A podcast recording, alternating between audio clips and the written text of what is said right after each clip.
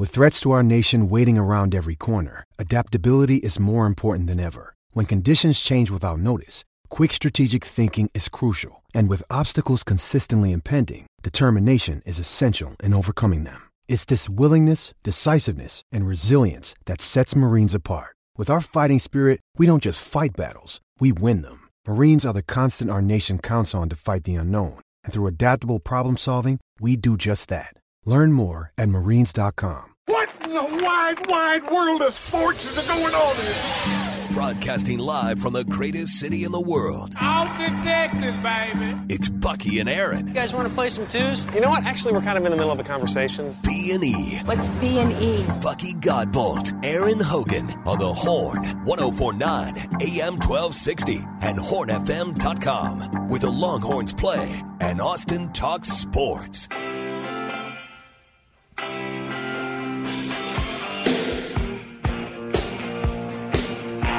Started up. That's your Wednesday on B and E. You up and at 'em and uh, into your midweek. Coach's Corner this hour. We'll dive back into the Longhorn conversation. We know there were 13 early enrollees, either freshmen or portal players who participated in the spring and in the spring workouts and the spring game for the Longhorns. There are also uh, more coming. We'll get you a reminder of who will be added to the roster come the summer. And here's a uh, text that's on point from our man Viking fence Jimmy. He says, uh, "Guys, this is exactly what we need on a team that's perpetually mediocre. Expectations. Why don't we just consider them mediocre until they show otherwise? Well, they are. They are what they are until they uh, prove otherwise. They were eight and five last year, but uh, you know." There's a reason they put out preseason polls, and we talk about football teams. There's a Yeah. there's a lot to like about this unit, and uh, but they've proven nothing. That's absolutely true.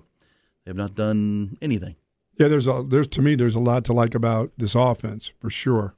Well, and I Even think without Bijan Robinson and Roschon Johnson, I just think it'll be more pass oriented, quicker quicker release patterns for. It's, it's for this- more for these- like the for offense. all these quarterbacks. Well, and that's where when you hear Sark say it looks like my team, that you know this is the kind of team Steve Sarkisian wants. He wants a lot of weapons. He doesn't Mhm. want one or two weapons. He wants a multiple guys who can beat you to create mismatches, and then That's why I said it'll be on him if they can't get it done. yeah, make it quarterback friendly that way as he had at Alabama, and then you know defense. I mean, Pete Kwiatkowski was under the microscope last week, last year for you know what they didn't do in year one, and it was a lot better. And uh, that's where you feel like with the additions, if they can keep pushing forward, uh, defense can be improved, and that's you know that's that's where it sits. But it, to, to Viking fans, Jimmy's accurate point, they're mediocre until proven otherwise. But for sure, the expectations. I don't think it's wrong to have expectations, though. That's one thing I would No. say about Sark. I don't have a problem with him embracing it, saying no, we we we. I'd rather hear that than I don't. I'm not quite sure don't where mind- we are. No, I in, think- in this year going. I don't know where we really stand. That would that, you wouldn't want to hear that. I wouldn't want to run from it. I mean, if you feel No. like your team can, you know, beat everybody on your schedule, then go show it. This is what you do, and if you do win especially in your own conference, Yeah, you're why be not in win them all? Why not? You know, There, there's no reason this Texas team can't be the best team in the Big 12 conference. You can say what you want about the Alabama game week two. I mean, the other, talk, continue to talk about TCU how they came out of nowhere, but this team, this particular team right here, Yeah. Well, that's right. And again, it's 136 days until they have to prove that and be, can show anybody what they are.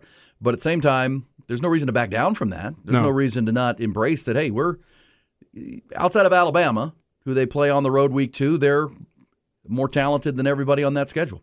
But talent doesn't win football games. Um, you know, putting on the putting in the dirt does, and that's what they've got to prove. All right, we're also we're also talking NFL draft in eight days from today.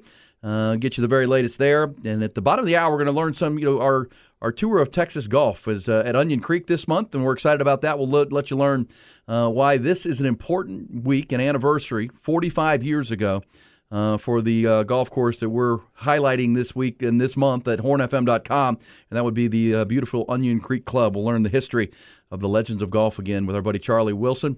He'll jump on, and uh, he was a caddy buck back in the day. oh really? Oh yeah, caddy when NB I think it was NBC that broadcast the Legends of Golf out at uh, beautiful Onion Creek. So we'll get some details on that coming up. Ty will have some hot or not topics, but first let's get to the headlines. Get you caught up on the news of a busy Wednesday morning. UBEO Business Services brings it to you. Headlines from the NBA. We'll start with uh, breaking news that came down late last night. The league has suspended Golden State Warriors forward Draymond Green for one game. Game three of their series with Sacramento following his flagrant two foul against King center Domantas Sabonis during the fourth quarter of Game two. Green was ejected for stomping on Sabonis' chest after the Kings forward fell to the ground and then wrapped his arms around Green's ankle. Joe Dumars, the league's vice president of basketball operations, said the decision was based in part on Green's history of unsportsmanlike acts. So he's out with his team already in an 0-2 hole.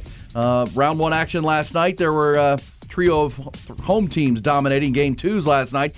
Phoenix Suns even their first round series with the Clippers at a game each, 123-109. Devin Booker led the Suns with 38. Kevin Durant had 25. Cleveland Cavaliers even their series with the Knicks at a game each, 107 to 90. Darius Garland had 26 of his 32 in the first half. And Boston in command of their series with Atlanta, they took a 2-0 series lead, 119-106. They are the two seed, of course in the East. There are three NBA games on tonight's slate, including the LA Lakers in Memphis, already up one game to none. Heater in Milwaukee up a game to one game to none over the one seed.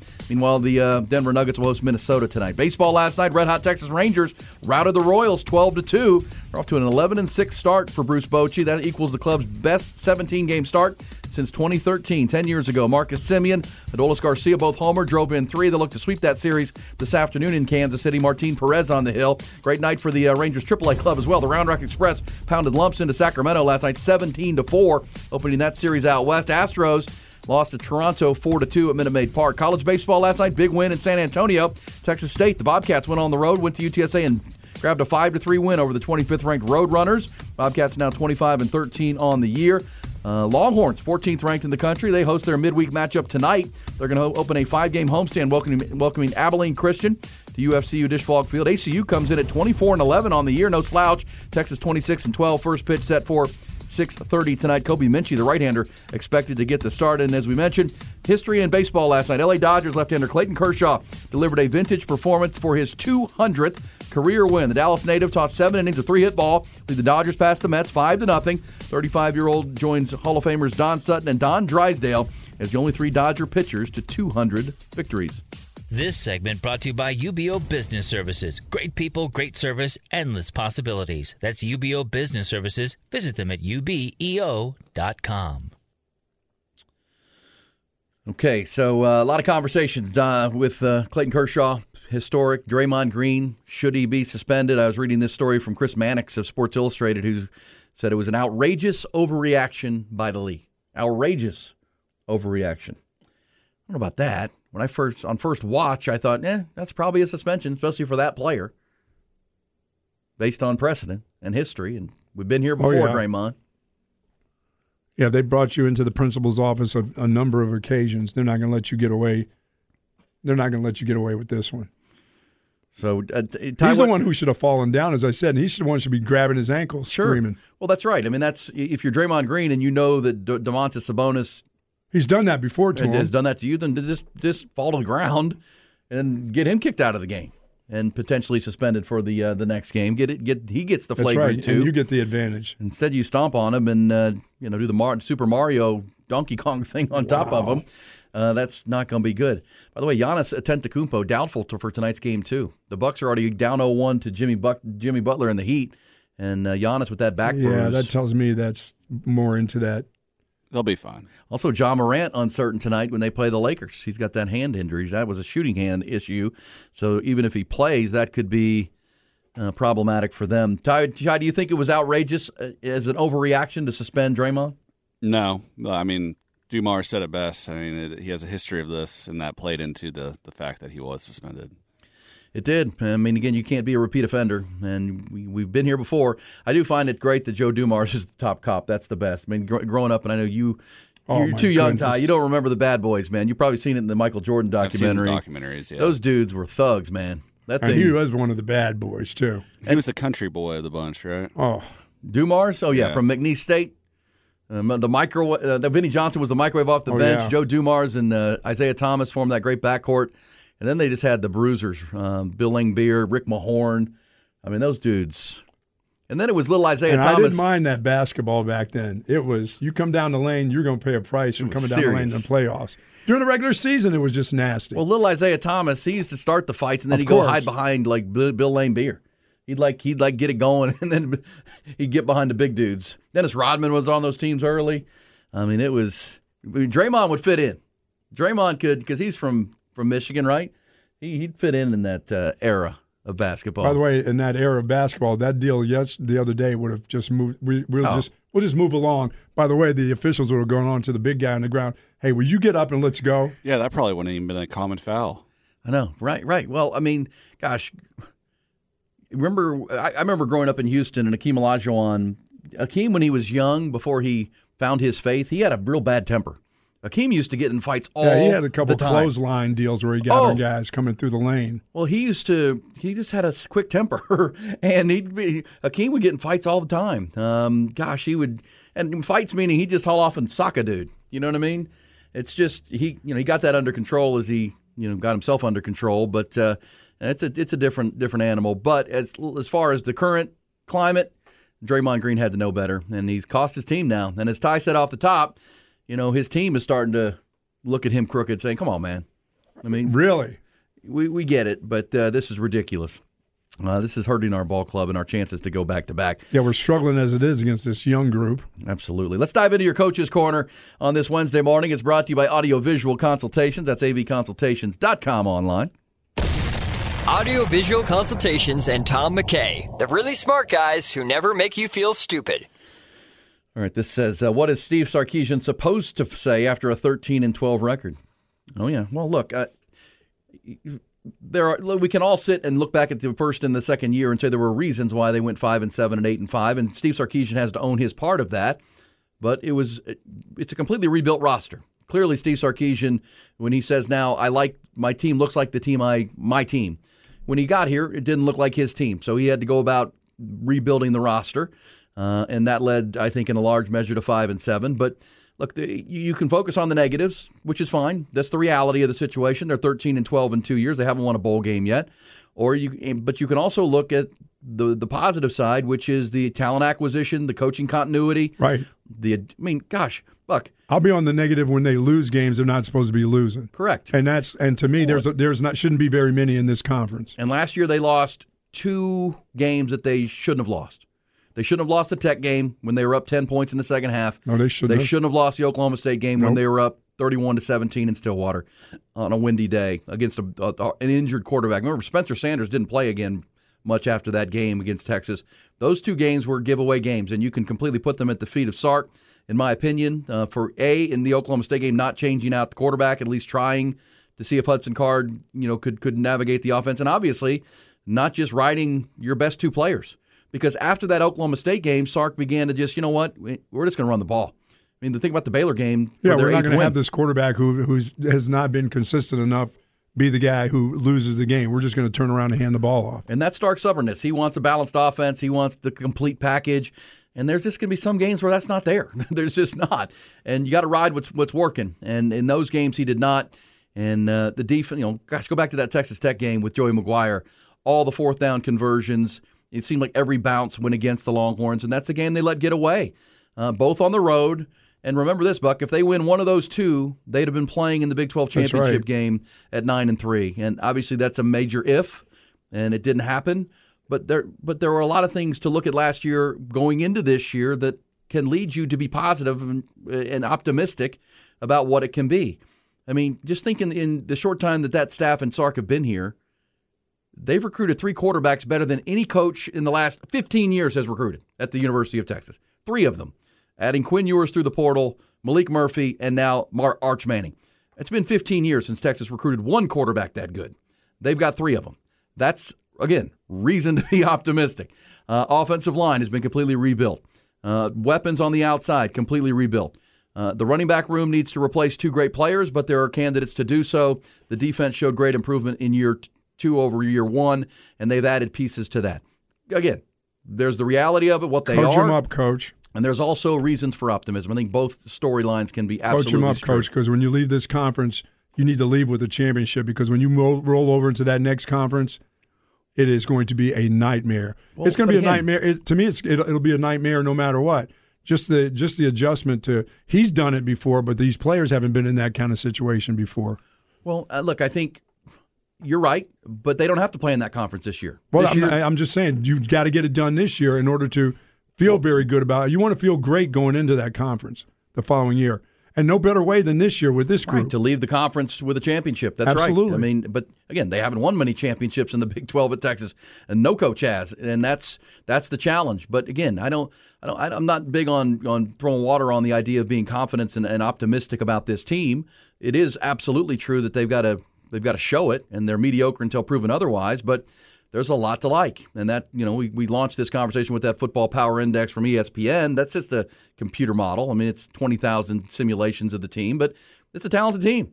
Uh, it's, and you, you, for, for the criticism you can heap on the coach, you can certainly also heap credit, credit on the roster he's built along with his staff. The, the ability to add this quality of athlete and player, pretty impressive. Yeah. And when that part of it comes with the wins, I'll be able to feel that way about how the coach is coaching, how they're doing, and everything else. I mean, if they if they don't get to a championship or win the championship, to me, they're still bringing in guys that aren't. You know, you can say we're all together, we believe in one another, but until you win those games and you show how much you really, you know what I'm saying? You you do with two minutes to go in a game and three minutes to go in a game. Yeah, we are together. We are not only are we together mentally and, and what the coaches are teaching us, but we're we're better than the group that we're playing against. We're yeah. be, we're bet we're just better. Yeah, I think they are more talented than everybody on their roster, but right. Alabama. But you know, that's my opinion. I think I can back it up with fact. But at the same time, you got to go win the game on the field, and that starts in uh, with Rice on September second. But I think there is good reason for optimism. No I, doubt. I, am a big believer in stacking recruiting classes. I think everybody oh, is for sure. Big believer in coaching staff continuity, which Texas has right now. These players, well, have talked about having the same message for three consecutive off seasons now that's something we didn't have in this program for a long time at Texas. They just did not. They were, you know, not just changing out coaches every three, four years. They were changing out coordinators and position coaches. Uh, Steve Sarkisian's made two coaching position moves, right, at two positions. Running back because Stan Drayton took the Temple job, had, and they hired Tashard Choice, who everybody thinks was a home run hire. Sure, even better. And then he hired Brennan Marion at receiver last year, who went on to, to take uh, become an offensive coordinator. And they've hired Chris Jackson out of the NFL, uh, the Jacksonville Jaguars. That seems like a really good hire early. So, but everybody on the defensive staff, continuity. Kyle Flood, continuity. AJ Milwee with the quarterbacks, continuity. These are good things, in my opinion, for for a for a football program who has added a lot of talent um, through the portal and through recruiting. By the way, speaking of that talent, Buck, you know that there were you know early enrollees that were here, 13 of them, either through the portal or through high school football. We saw Anthony Hill Jr. and Johntay Cook caught a touchdown pass. Cedric Baxter Jr. Jr. scored a touchdown. Uh, Arch Manning, of course, Liona Lefau, Sydir Mitchell, A.D. Mitchell, and Gavin Holmes were tr- transfer portal players who came in in the in the winter, so they got to participate. But we know there are players coming in this summer, right? Uh, th- this roster will add more pieces, uh, including who we told you about yesterday, the defensive lineman from Minnesota, Trill Carter, uh, who's a three-year player and uh, honorable mention All Big Ten player last year at Minnesota. He's coming in to join this defensive line. Also, a guy who didn't participate in the spring is the, the punter and the kicker from Stanford, Ryan Sanborn. Uh, he needs to finish up his stuff at Stanford, but he's already picked Texas. He'll be here. If there's one place where you can say there's a walk-in starter, it's Ryan Sanborn. He's yes. going to be the punter. Um, he was a four-year punter at, uh, at at Stanford, averaged over 41 yards for his career, more than 40 punts. He's also done kickoffs and kicks. So Texas adding that piece to their specialty teams. And then from the high school, you know, uh, spot buck, uh, Derek Williams. Remember him? Out of the state of Louisiana, five-star safety coming in from New Iberia, Louisiana. He will. He was not an early enrollee, so he'll be here come summer. There's a kid named Ryan Niblett, uh, wide receiver from Texas Eisenhower, high four-star player, super uh, speedy and quick receiver. They'll add Jelani McDonald, an athlete out of Waco. Uh, they're going to add uh, S'Maje Burrell, another one of those linebackers that's coming in. He's out of uh, North Crowley, up in the Metroplex area. Trey Wisner, another one of those DeSoto kids, right? Uh, your guy Claude Mathis at DeSoto. Mm-hmm. You got Johntay Cook, Byron Murphy, and here comes Trey Wisner. Uh, he'll be coming in this summer. There's kid Billy Walton, uh, Will Randall. Remember him, the tight end tight from end. that played with Arch mm-hmm. At uh, Isidore Newman High. So again, they're going to add those pieces to what they have, and uh, you know, again, this will be the deepest and most talented Texas team in, in more than a decade. We talked to Fozzie Whitaker about it yesterday. Yeah, we it, talked to it, Quan Cosby. It definitely will not be about the talk. It'll be about the results. Without a doubt. That, that's what it'll be about this season. But we talk for a job. I mean, oh no, we have to talk. that's what we do. We have to talk.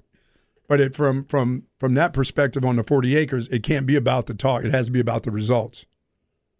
because they can tell you how they feel about each other and everything else. Well, on Saturday at the end of the game, I'll know how you feel about each other at the end of the games. I, now, I'm saying win them all, but there's going to be some some weekends that somebody is you're somebody's going to make a mistake or somebody else is going to make a mistake that you may not win them all, but you need to be in this championship game. Yeah, I think that's the the absolute. I do too. That that is that's it for me. Win the championship game. And to the point of the the football power index, if you missed that from the six o'clock hour, if Texas loses, let's say they don't they don't beat Alabama, right? That they're going to be an underdog, maybe a double digit underdog Sure. on the road at Alabama. Alabama is replacing their quarterback and their coordinators on and, both the, sides and of the they've done it before. Sure, they've been. They're Nick Saban's been it. through this, and it's a home game for them, and they're up there number two in the football power index, uh, coming in uh, at ESPN. So, but okay, go on the road, have a good showing at, at Tuscaloosa. You'll be favored in every other game, Yes. and if you win your conference, you're going to be in the conversation at the end of the year. If your only loss is to Alabama. You will be in that conversation we're talking sure. about. So when people scoff and say, "Look at ESPN, they've got them. The computers have them up in the top five. Well, Texas will be there if they uh, reach the ceiling this team should be able to or has the ability to reach. Uh, that will be there because there are no other Big 12 teams that are in this conversation right now. Oklahoma expects to be better, but from a six-win team, kind of like Texas, if they get to eight wins next year, that would be a three-four game and you know, three-game improvement. That that would be a good thing for them. Uh, for, for for Brent Venables, even get to nine wins, but that's not going to put them in the big picture conversation. no. Um, you know, Texas is the team with the highest ceiling in the Big 12. Um, I think the deepest roster in the Big 12, and they don't they don't have to play in the SEC yet. Meaning, because look at look at the FPI, Texas. You mean, Georgia, LSU, and Alabama are all in the top five. Well, you don't have to play in that conference just yet. No, you don't. You have an opportunity to get there unabated to where you want to get. USC has that opportunity too because USC is playing in the Pac-12. Who's going to challenge USC? Even though USC doesn't have a defense.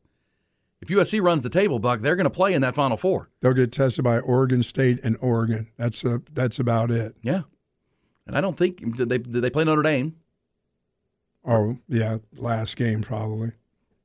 So uh, that's that's the luxury that USC and Texas would have if they reach their because you know we, obviously USC's coming back with Caleb Williams and the Heisman Trophy winner at quarterback and a ton of weapons and uh, what they think will be an improved defense. That's going to be the problem. But Lincoln Riley, both in the Big Twelve And, and that's at- just talk too for for them out there. Well, Lincoln Riley has shown here and at USC he can he can just outscore you if he needs to. He doesn't really need a defense. Now the defense came back to bite him late because he couldn't beat Utah because they were more physical and they were able to mm-hmm. slow down their offense and then pound them on the ground, you know, physically on the offensive side of the ball against that defense. And then you know USC always has to remember they lost to Tulane, a very good Tulane team with Willie Fritz in the Cotton Bowl. To end their season, so they're also up there in the top six or seven. yeah, but like you said, we, I'm not spending. My, I'm, I don't want to be spending time talking about knocking this football team in the spring. I'm looking at things that look real positive for this for this group. And I thought last year, if they just would have got their their passing game together, uh, that and- that would right. have helped a whole Right, lot. the number just one- the basic stuff. And that's going to come down to the quarterback play because the weapons are there. I mean, they stay healthy outside. They've got as good a receiving corps and weaponry as anybody in the country. I mean, any of the teams we're talking about, Ohio State can rival with Mar- Marvin Harrison Jr. and the, the receiving corps there. But you know, no Mm-hmm. Who's one- throwing it? Right. Well, they've got to break in a new quarterback, which Texas found out last year can be can be frustrating uh, at times. But uh, yeah, Texas has the weapons, and uh, so yeah, I think there's reasons for positivity, but absolutely the uh, the last 12 years give you pause. And oh, we should. We come back. We will uh, dive back into these conversations. Also, going to shine a spotlight on our tour of Central Texas golf courses. Our our spotlighted course, Onion Creek, this week or this month, I should say. And uh, there's a very special anniversary that uh, we're right at here in mid-April. We'll let you know what that is here coming up. Also, Ty will lead us through some hot or not topics, talking Texas football, the NBA's playoffs, and the rest of it on a busy Wednesday on 1049, 1019 AM 1260. Appreciate you streaming as always on the Horn app, on your smart speaker, and at hornfm.com. It's Bucky and Aaron.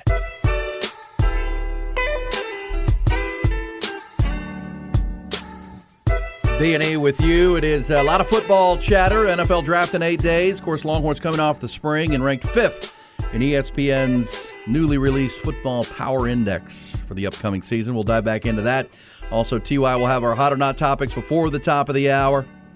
Things we've missed halfway through this show. But if you've been following along, Buck, back in October we began with our friends at Callahan's General Store the golf tour, the tour of Central Texas golf, because uh, you know golf is so popular right now. You can't get a tee time most places unless you are you, Buck. You are America's guest. There you go. uh, but tee times are hard to come by. Anybody that plays golf, because you know the pandemic impacted a lot of uh, industries in a negative way, but the pandemic helped golf a lot. People could still get outside and play golf, and man, everything blew up. Uh, the golf industry is at an all time high. So we thought it'd be a good idea to uh, since you know golf courses aren't having a hard time getting tee times. We thought, well, let's get golf courses involved and telling the story of Austin golf. And of course, we had the UT Club to start it, Longhorns, and all the success on the golf course and the national championship last year. We hit uh, Lions Municipal, which is historic in Austin, uh, west of uh, of downtown.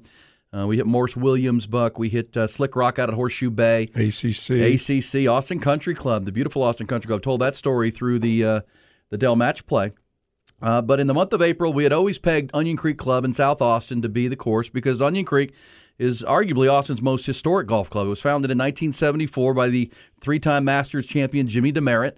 Um, and also Austin native Jimmy Connolly brought that course online. Uh, Jimmy Demaret is quoted as saying, Nature put it here. All we did was manicure it. Uh, but that course came online, Buck, in 1974. And then four years later, not just a huge thing for the city of Austin for golf, but for the golf in general, when the Legends of Golf came to Austin, which is now what we know as the Champions Tour. It's where it all began in 1978. Mm-hmm. There was nothing like it in the late 70s. And to uh, talk more about it, I was like, well, who are we going to get on to talk about this? Most of the folks who were a part of that have either moved on or passed on.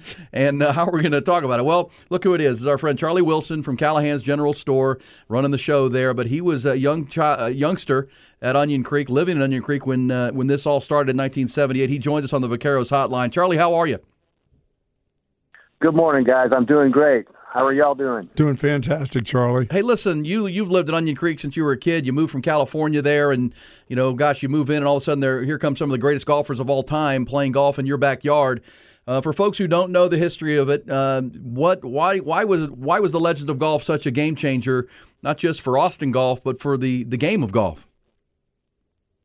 Well, you know, first of all, it was such a privilege to be dropped in kind of out of the sky into this paradise called Onion Creek, where my father wanted to retire after serving in the Air Force. And then, then you have the the fact that they had established this what was kind of like an amped up exhibition golf tournament among the golf seniors at the time, who still could play but didn't really have a place to go. And uh, they pulled a little bit of TV in on that with NBC Sports and um, got the community rallied around having this event in 1978. They threw a tournament. The spectators could get up close. Um, the the neighbors in the in the community of Onion Creek and South Austin could all come out and just walk side by side with the players.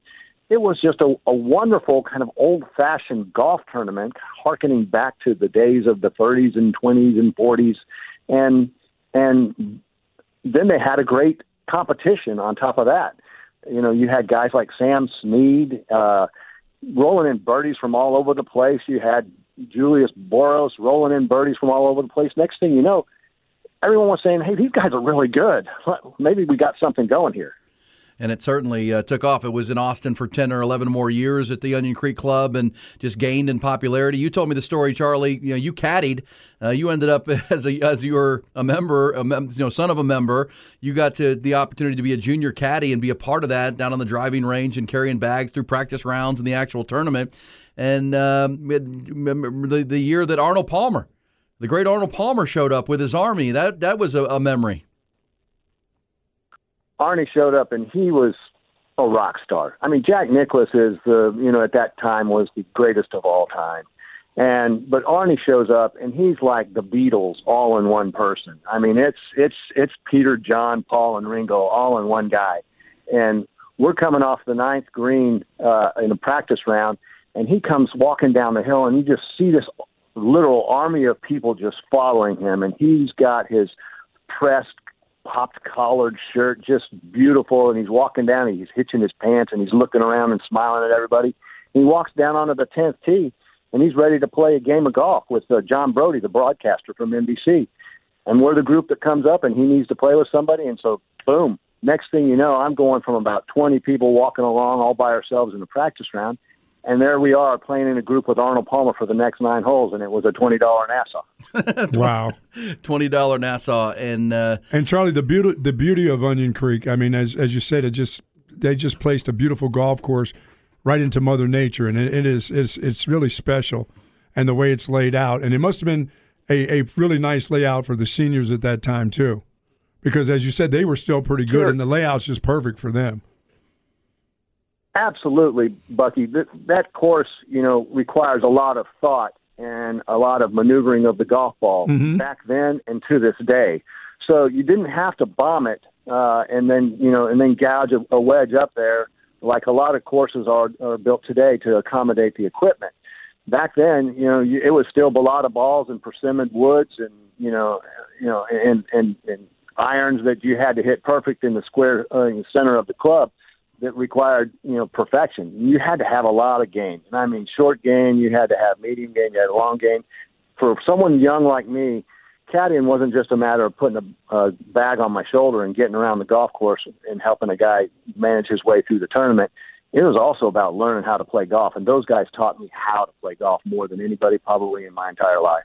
Had to have been. And as we learned last week, we talked to Omar Uresti, of course, the, the local pro and uh, former Longhorn, and our, our golf pro on our tour of golf courses. And uh, he was a youngster out there, too, at the same time. But he told, I didn't know this, we, we visited last week, uh, Charlie. The, this was the large when when this thing really got cranking up. It was the largest purse in golf. I mean, these guys were not just playing for fun and for the fans; they were playing for a big bag of money, uh, bigger than anything you could make right there. And so it got really competitive. They had they had teams of two, right? It was so it was two two man best ball for three rounds. So Friday through Sunday, and the purse on Sunday was, was big time for these guys. Uh, this this is this is really what, what what changed the game. this was a real money event, and those guys came out here not just to compete, but and, and enjoy each other's company as they had for many years out on the tour. They really wanted to win, and uh, th- there was much, you know, there was tens of thousands of dollars and hundreds of thousands of dollars at stake. Um, and so, depending on where you landed in your placing, you know, you made enough money to help you, you know, live for the year at that point in time. Because again, these guys are in the sunset stage of their professional golf journeys, and they they didn't have much other than going back to finding a club pro job somewhere or working for a club manufacturer or doing appearances and exhibitions, things like that. They had to hustle, and so this was the beginning of something entirely new. And I don't think it, at its conception, at, at its beginning, they had any idea what it could be. It took a couple of years for them to gather around at the table again, ironically back at Onion Creek, and and develop a senior tour board that actually created a senior tour and several senior tour events that would create what it is now, uh, the Champions Tour. You know, Charlie, we have such an incredible area when it comes to golf. I mean, it's it's sad to see the match play disappear from ACC. I was at Onion Creek when the women played LPGA there. I went every year to see the ladies play. It was fantastic. And when the seniors moved over to the hills of Lakeway, I couldn't I couldn't stop following Nick Price around during that time. I watched that guy play. I thought he was just I thought he was just amazing. And now it's kind of I don't know. I don't. I don't know if it's the privacy of the courses. I know you just it, there's not. You can't just jump out on a Muni and have a PGA event, but there's got to be a way to over the next couple of years of find that place and that that plot of land. And I know it's hard because those, these little plots of land around this place are very expensive, but to house a, a PGA event, the PGA isn't going anywhere. I mean, even with Live Golf, this thing is only going to get stronger in all kinds of ways. And I think Austin, Texas is is the place because Austin Place is not just a destination place in America to play golf. It's it's in in the world. These these are some of the most beautiful golf courses in the world. People talk about when, even when they're going to Hilton Head and when they're when they're heading out to some of these other courses, they talk about the courses in Austin. So right, Bucky. The the fact of the matter is, is golf in Austin has always been really, right. really good. We've had we've had really good players grow up in this area. People who've gone on and and and played professionally, like Ben Crenshaw and Tom Kite, Omar Uresti, many others in this area, Wes Short, um, and and you've also had other people who've been influenced by the game, even out at Onion Creek, who've maybe gone into golf in another way. Omar Uresti's brother Rusty is a professional caddy on the senior tour right now. There was another youngster, even younger than I was when I was caddying Onion Creek, by the name of Ed Grace. He played golf at Lamar and went on to caddy on the pro tour. there's just it's, there's, the influence of golf in Austin is huge, and we really the, a professional signature event like the Dell Match Play helps keep that continuity together of golf being in, in a major sport in this market. We don't have, other than University of Texas, you know, sports. We don't have much, and and soccer.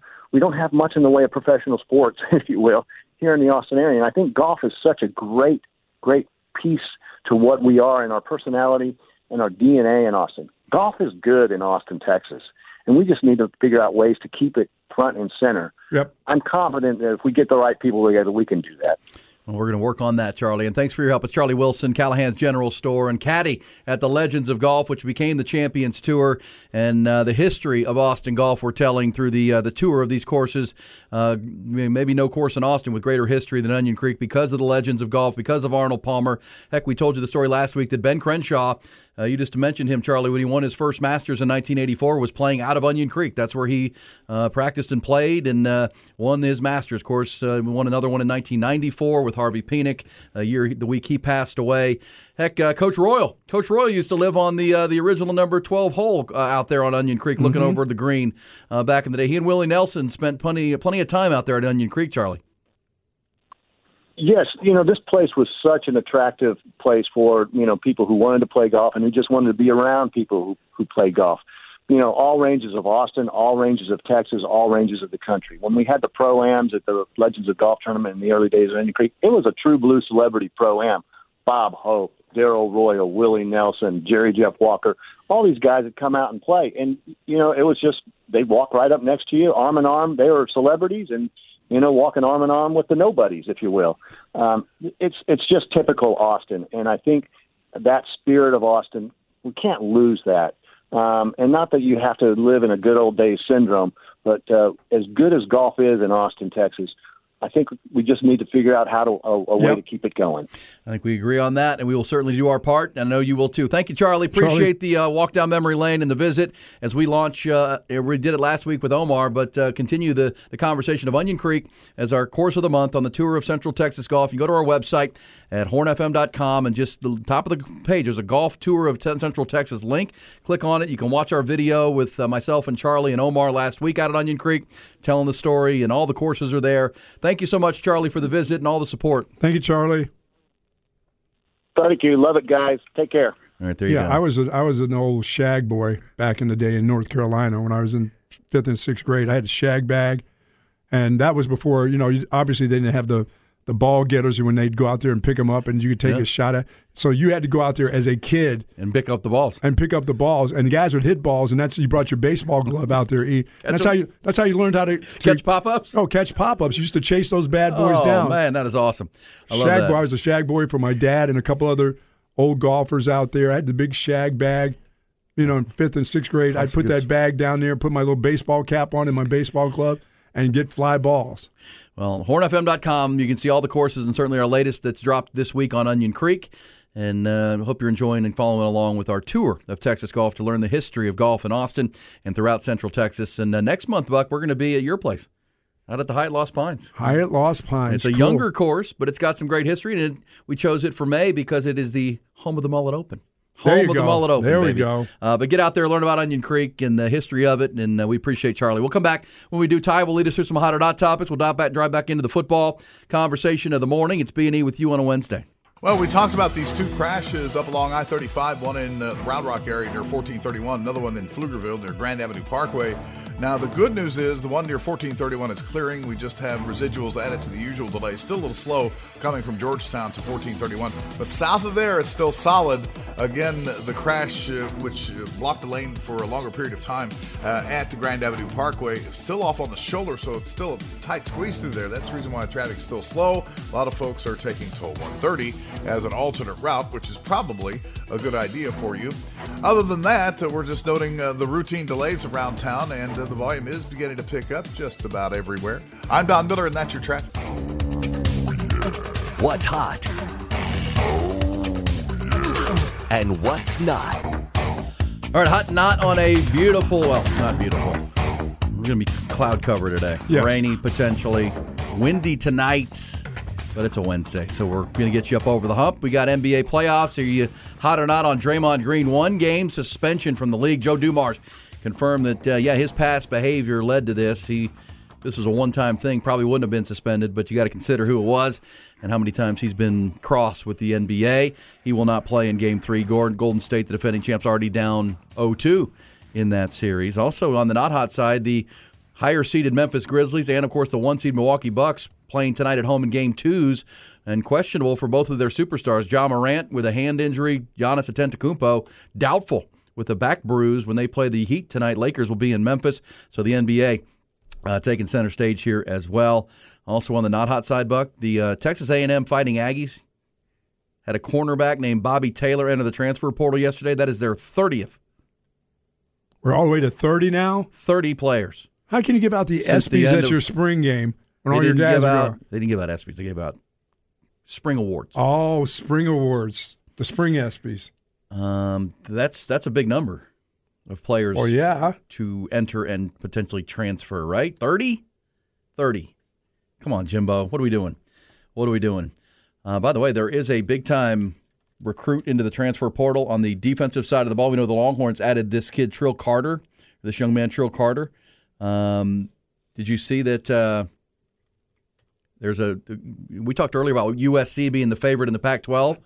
Washington, really Yeah, good let's- team. yeah, of course, let's not forget about that group. yeah, they lost. They beat Texas in the Alamo Bowl. The quarterback the comes quarterback back. for another year, Those and uh, Michael. Penix.